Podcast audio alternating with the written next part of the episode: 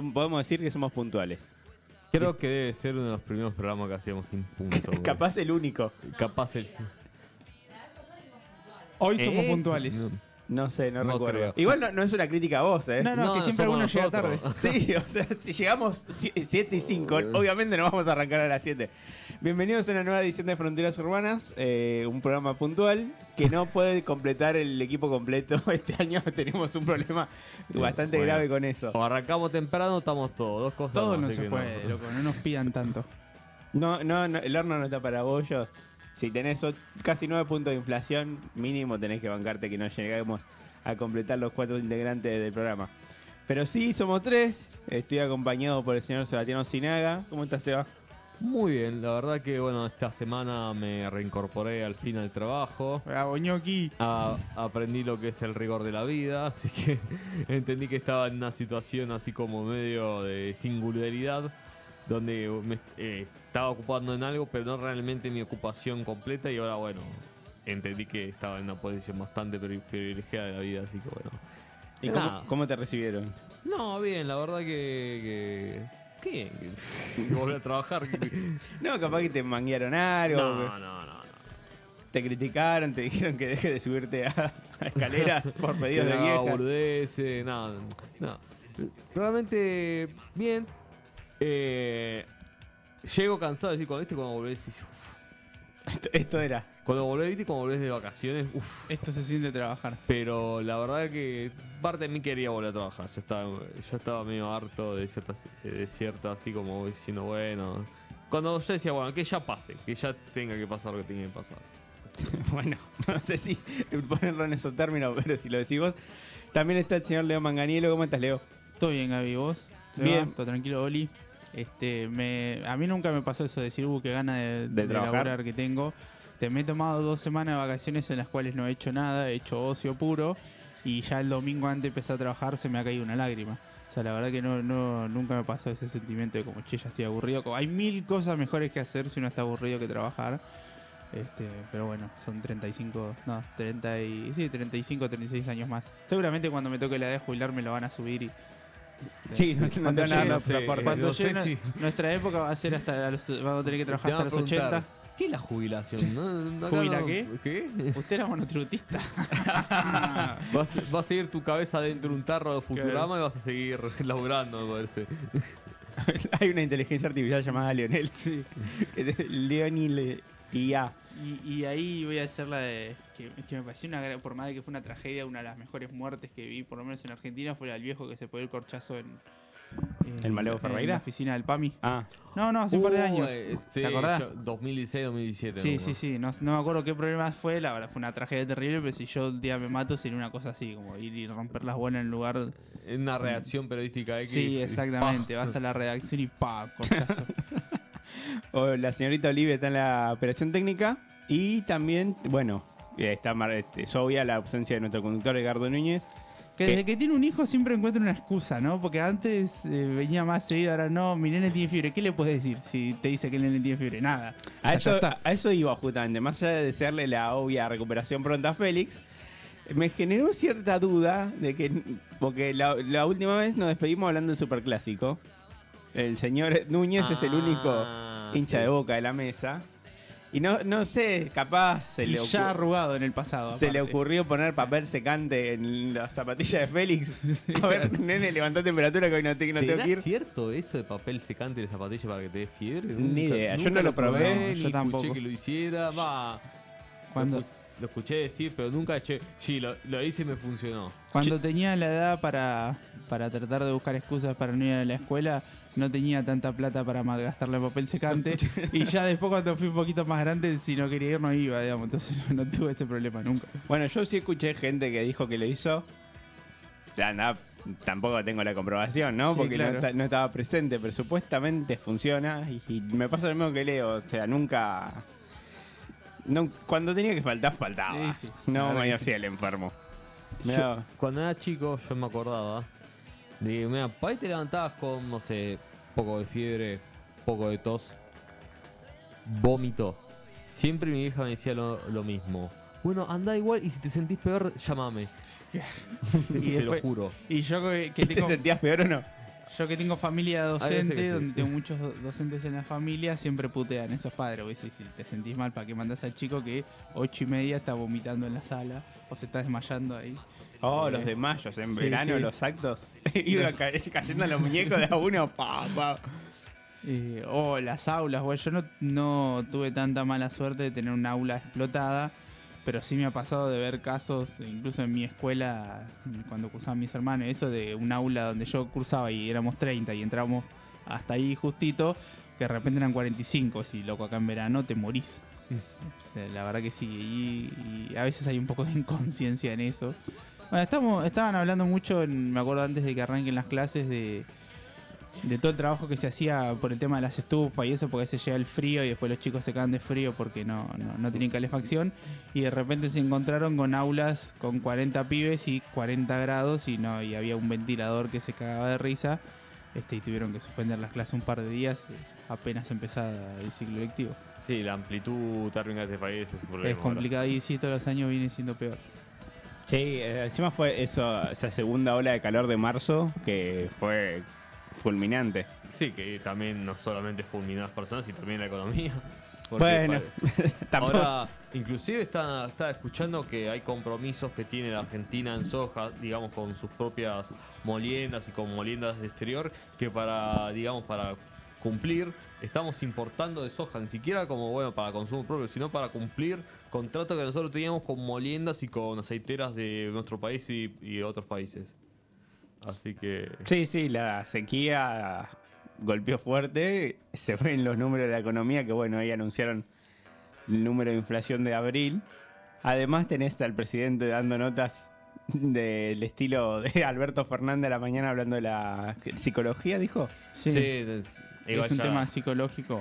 La verdad es que hay un fundamento, es como la sensación de inseguridad, esto lo he charlado en mi trabajo, que está bien, técnicamente podés tener algún tipo de sustento. Ahora, cuando la realidad es tan complicada de decir eso, parece que estás pelotudeando a la gente. Igual para mí entonces, lo que callarte un quiso poco la boca. Decir Alberto Fernández en su mala forma siempre de comunicar las cosas, como que es algo cierto, que en este país todos los comerciantes, todos los rubros, todos los distribuidores, mayoristas, lo que sea, todos siempre quieren como atajarse al próximo sube cualquier cosa o por si las dudas, y todos suben. Y son los que terminan subiendo los precios. Por más que no pase algo, suben por si las dudas. La famosa especulación.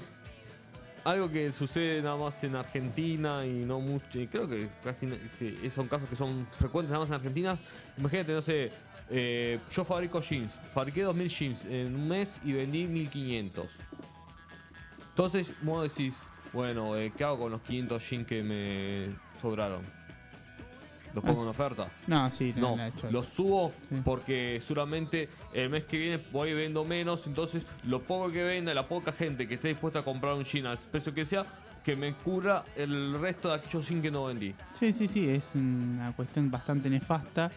Y aparte, donde los que más guita normalmente ganan, siempre tratan de ganar más y nunca pierden y nunca van a perder, ni siquiera, no te digo perder guita, sino a ganar menos de lo que ganaban, y mientras más abajo de la escala estés, como nos pasa a nosotros, somos la ropa, perdemos. Porque creo que uno de los grandes rubros que está como impulsando la subida es la ropa, está subiendo es 15% más. Es más, se está especulando que este sábado van a anunciar medidas, no sé qué medidas van a decir, pero una es abrir la importación para determinados productos, y la mayor apuntada es la ropa, porque es una locura ahí, lo que ya viene subiendo estos años. Ahí siempre está el debate, porque abrir las importaciones es romper la industria local. Ahora, ¿cuánta gente fabrica ropa en Argentina?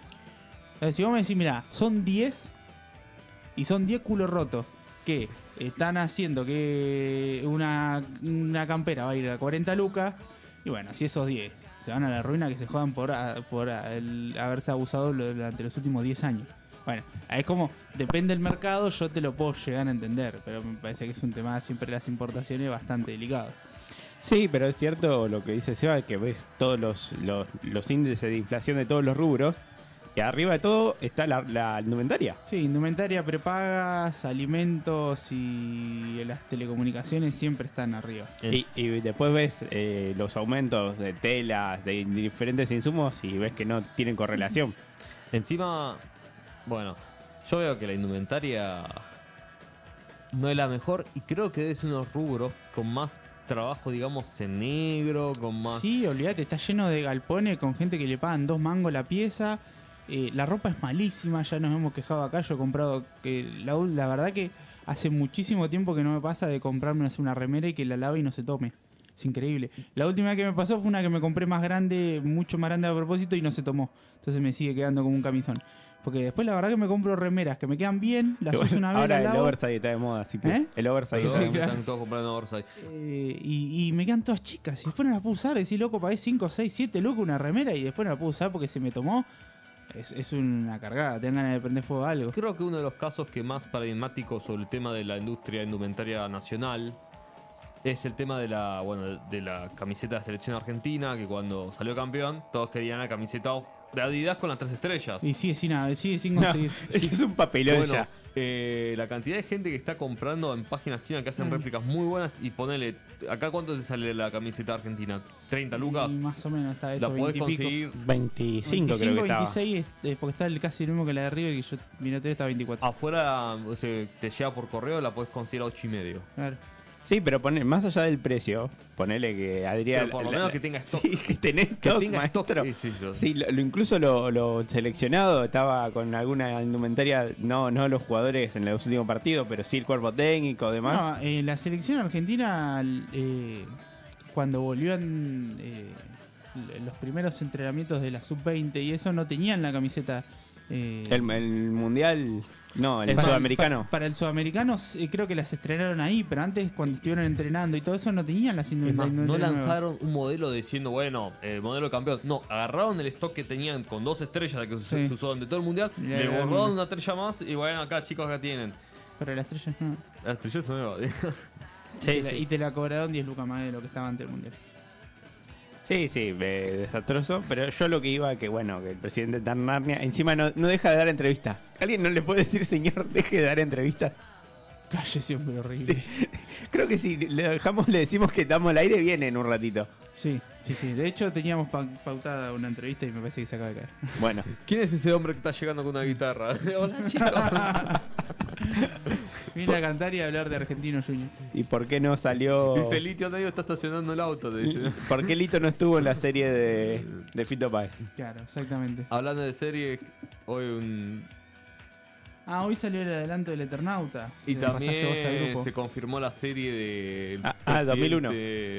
2001 y otra serie más, la de Carlos Saúl. Uy, pará, boludo, ¿vos sabés que en la radio el lunes, sin saber nada de esto, estábamos hablando de que sería muy buena idea hacer una serie de Carlos? Y de hecho hasta tiramos los Final Season, tipo, explota un pueblo, le hacen un atentado al hijo, el casamiento con la modelo, no, que todo el mundo sabe que es falso. Y te estás comiendo sus inicios, que tuvo preso en dictadura, claro, que fue gobernador. Pero esos son, digamos, esos tres, por ejemplo, puede ser recontra un Final Season, ¿me entendés? Y además tipo, puede ser un pedazo de serie. Como son las biopic, viste que siempre las biopic tienen como varias ejes temporales que, bueno, hay un presente, hay cada tanto flashback temporales que hablan del pasado. Y tiene un montón para hacer, digamos. Sí, hay un montón de material. De hecho, es más, te diría que es una serie para agarrar y venderle los derechos afuera y que la haga alguien en serio. Y ya todos estamos descartando que no va a estar bueno, porque lo pusieron a Leo Baraglia de uno de los Menems. Habría que dejar de robar con Darines, Varaglia, Peretti, Franchella durante un tiempo, ¿no? O sea, tendríamos que darle lugar. Te suma Minujín. Bueno, Minujín últimamente también, sí. Pero por ahí desde el marginal hasta acá, de última... Todavía no me hinchó tanto los huevos. Pero sí, ahí como una serie de actores. ¿Sí? Podrían darle lugar a alguien nuevo. Igual es Varaglia, me gusta mucho cómo actúa. Digamos, cuando está bien dirigido, parece que la rompe. Pero sí, habría que dejar de joder. Y lo que pasaste hoy al Seba del grupo es que salió el primer teaser o el primer adelanto, la primera muestra del Eternauta. Todos esperaban a Rodrigo Lacerna, que en un momento se había dicho que iba a ser él. Ya Darín había adelantado hace creo que un mes que iba a ser él. Sí, no lo veo en España, mucho como, sí, como Juan Salvo, pero... y el casting no me gustó. Las primeras imágenes se ven medio baratas, pero bueno, hay que entender que es como una cosa recontra promocional. Yo creo que se podría hacer algo piola. Creo que lo hablamos la semana pasada o la anterior. No sé cómo terminarán contando una historia de ciencia ficción tan clásica. Personas que vienen de hacer series como Cupas o películas como Pizza, Birra y Faso, que habla mucho de la cotidianidad argentina como ningunos, pero que son cosas más cotidianas y barriales y no tanto una invasión alienígena. O sea, hay como dos mundos ahí que... Sí, no, yo más allá de eso le tengo cierta esperanza. La de Menem no. La de Menem... No, sí, probablemente es una garcha. Encima es Winograd, que todo bien con Winograd, pero... Bueno, lo que pasa es que viene haciendo un par de biopicos. O sea, él hizo El Gerente con Sbaraglia y hizo El Robo del Siglo, que no es una biopic, pero que está basada en hechos reales. Y lo que hace son productos que no me parecen pésimos, pero tampoco me parece como... son esas películas que... te pasan en Telefe y que mirás y decís, che, son simpáticas. No, pero incluso creo que son 8 o 6 capítulos. Lo que dije, la de Menem. Creo que son 6 capítulos. ¿Cómo van a ser 6 capítulos? Sí, claro, es imposible. Vos dijiste 3 cosas de finales de temporada nada más. Sí. Hay un periodo de sobre todo de la primera presidencia, que es... que son las últimas temporadas de Breaking Bad. Pasaba algo. Claro, todas las putas semanas. Te juro que pensaba en Breaking Bad. Dije, puede ser una serie así. Y te juro que sin saber que lo iba a sacar, que se iba a anunciar, lo charlamos en la radio por eso. Porque hay un montón de cosas para contar. Y si ponen los huevos sobre la mesa, pues hacer una serie de la puta madre. O sea... Encima es y con el Eternauta también. Es basada en el libro de Cerruti, que dicen que es bueno, pero yo no tengo la mejor opinión de Cerruti, así que... No lo leí, la verdad, no sabría decir. No, yo tampoco, pero Cerruti me cae mal. Sí, eso agarra también. Y el Eternauta también, que van a ser 6 capítulos, que si son 6 capítulos de 1 hora, creo que puede ser, pero no veo como una serie que se abarque todo en 6 capítulos cortitos, porque es un cómic de más de 200 páginas, que no parecería tanto, pero es muy denso de leer. Tipo, hay cosas que son mucho texto y muchas cosas pasando. Hay historias que las lees así. Yo recuerdo las veces que leí el Eternauta, siempre me llevaba un tiempo leerlo. Yo me he leído 200 páginas de un cómic en 1 hora y media.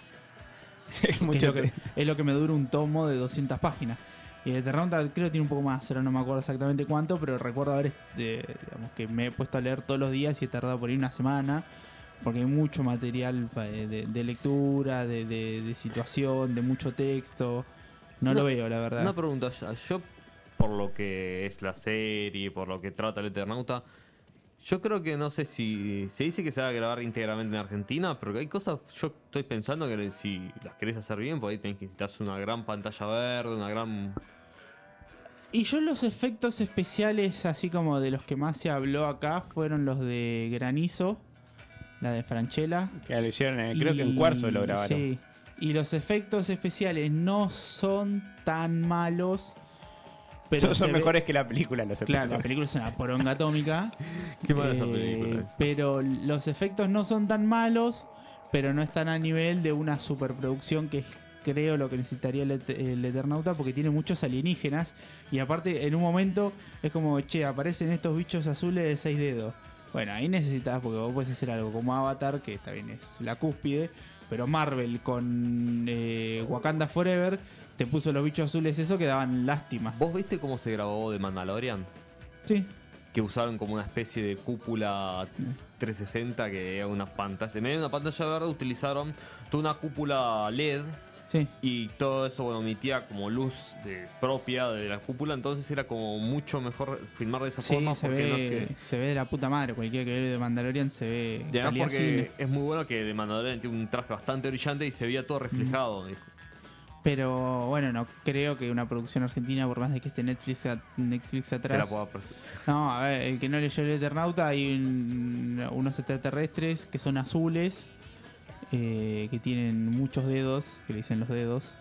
Después te aparecen unos bichos que son como unos escarabajos. Después te aparecen otros bichos más gigantes. Tenés naves, digamos. Ahí como De hecho, incluso la nieve se podría hacer algún juego con algo bastante más visual que la nieve común. No sé, la verdad. Ojalá salga bien, qué sé yo. Igual sí confirmaron que va a ser en la ciudad y en Buenos Aires. No, es más, ni siquiera salen del área metropolitana. Bueno, igual pasa en Buenos Aires. No, sí, por eso. Que dijeron que querían respetar eso. De hecho, pasa, hay una parte donde aparece el Monumental.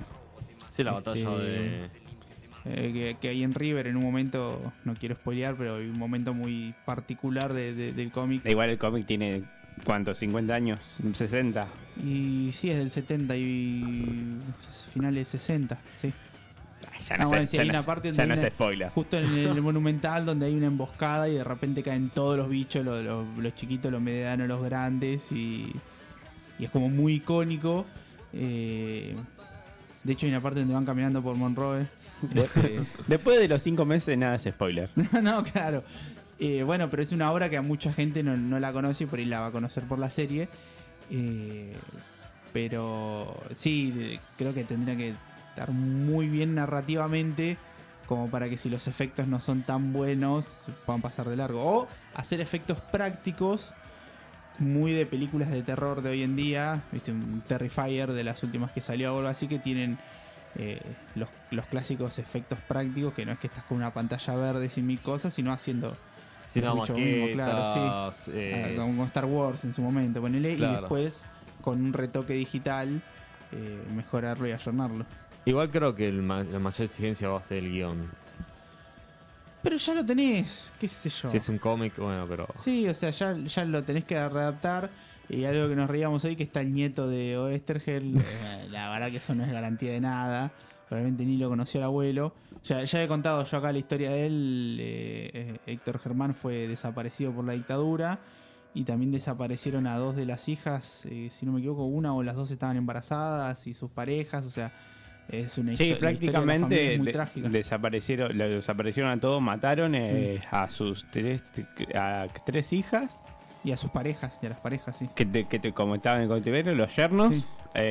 Y tuvo dos nietos, y uno creo que es el que se crió con la esposa. Que incluso estuvo mucho tiempo en el anonimato. Me acuerdo que hubo un acto recién en 2004, 2005, que Kirchner la hace pasar, como que también creo que es una buena oportunidad para que se conozca la historia de Westergel. La historia es... porque es terrible. Muy interesante, la verdad, sí. Tuvo una postura política, ya lo he contado acá, que de hecho se hizo una reversión del Eternauta mucho más fuerte y más política, que después no se pudo terminar por las cuestiones de la dictadura. Pero sí, me parece una obra recontra interesante para hacer. Puede salir muy bien o puede salir muy mal. O sea, todavía uno siempre tiene un poco de fe. La verdad que los productos de Netflix últimamente no vienen siendo la gran cosa, ¿no? No, pero bueno, capaz nos sorprenda a todos. Ojalá. ¿Y vos con qué nos vas a sorprender hoy? Hoy voy a hablar un poco de comedias negras. Voy a abordar una miniserie de la cual hemos hablado acá, que la terminé de ver y es un poco una de las series que está en las últimas semanas de moda o en boga, y vamos a hablar un poquito. Y de otra película que no es tan vieja, que es de 2017, pero que me hizo acordar un poco por ese humor ácido. Y algo que conté, que me gustan mucho esas comedias que alguien hace A, entonces alguien hace B, y entonces alguien hace C, y se termina a encadenar un montón de cosas. Mierda. Y que en ambos casos tienen personajes muy ricos, así que creo que hoy vamos a hablar un poco de eso. Bien, ¿y en tu caso, Seba? Vamos a hablar, creo que, de una de las madres de todas las teorías conspirativas. Vamos a hablar de lo que se denomina el nuevo orden mundial, que ya hace, creo que ya... casi 2 siglos que tiene origen esta teoría. Ya no es muy nuevo. Ya no es muy nuevo, pero lo vamos a hablar más en detalle y vamos a entender un poco por qué siempre se habla del mismo.